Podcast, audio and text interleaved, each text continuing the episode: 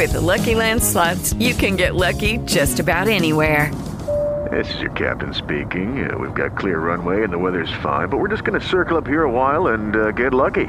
No, no, nothing like that. It's just these cash prizes add up quick. So I suggest you sit back, keep your tray table upright, and start getting lucky.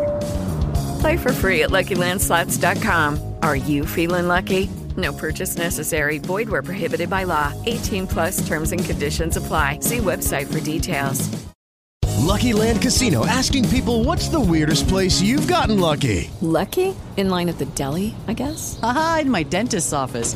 More than once, actually. Do I have to say? Yes, you do. In the car before my kids' PTA meeting. Really? Yes. Excuse me, what's the weirdest place you've gotten lucky? I never win and tell. Well, there you have it. You can get lucky anywhere playing at LuckyLandSlots.com. Play for free right now. Are you feeling lucky? No purchase necessary. Void where prohibited by law. 18 plus. Terms and conditions apply. See website for details. Love this podcast? Support this show through the ACAST supporter feature. It's up to you how much you give, and there's no regular commitment. Just hit the link in the show description to support now. Five, four, three, two, one. Cue music. This is Movies First with Alex First. Harold is in for a few very bad days, and things aren't likely to get better anytime soon. Nash Edgerton directs his brother Joel in an over the top comedic crime caper flick that has more twists and turns than The Big Dipper. Mild mannered pharmaceutical company executive Harold Soyinka, played by David Oyelowo, has never questioned his boss's intentions. After all, Richard Rusk, that's the Joel Edgerton role, gave him a job and calls him a friend. But all that's about to change, and how.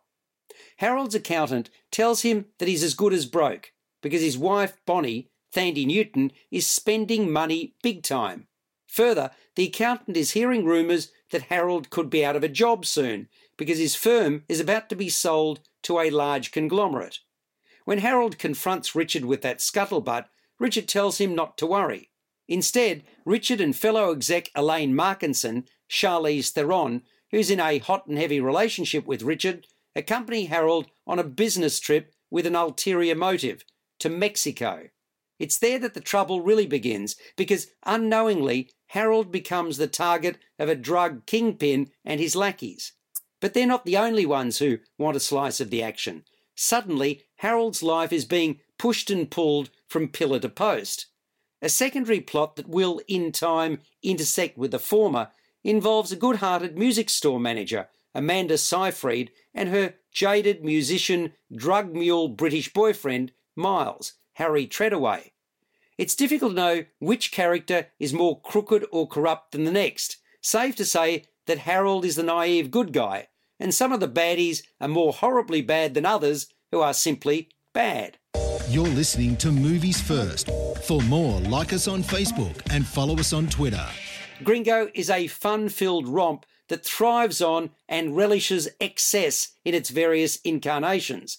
One thing's for sure tempered behaviour is not part of this offering. Charlize Theron positively sizzles as the vixen of the piece, a user and manipulator par excellence. She certainly knows how to have fun in a picture, and when excess is called for, she gives it her all. Many others, too, join in the hijinks and subterfuge, but none measures up to Theron, although I thought that David Oyelowo played his part well, ensuring we, the audience, are on his side all the way. Also starring Sharlto Copley as Richard's mercenary turned humanitarian brother, Gringo has the ability to divide audiences. Some will applaud its irreverence and black humour, while others will undoubtedly feel that it descended into pure farce. While I knew that the strings were being pulled, I still enjoyed the rocky ride. Gringo scores a 7 out of 10. You've been listening to Movies First with Alex First. Subscribe to the full podcast at Audioboom, Stitcher, and iTunes, or your favourite podcast distributor. This has been another quality podcast production from Bytes.com.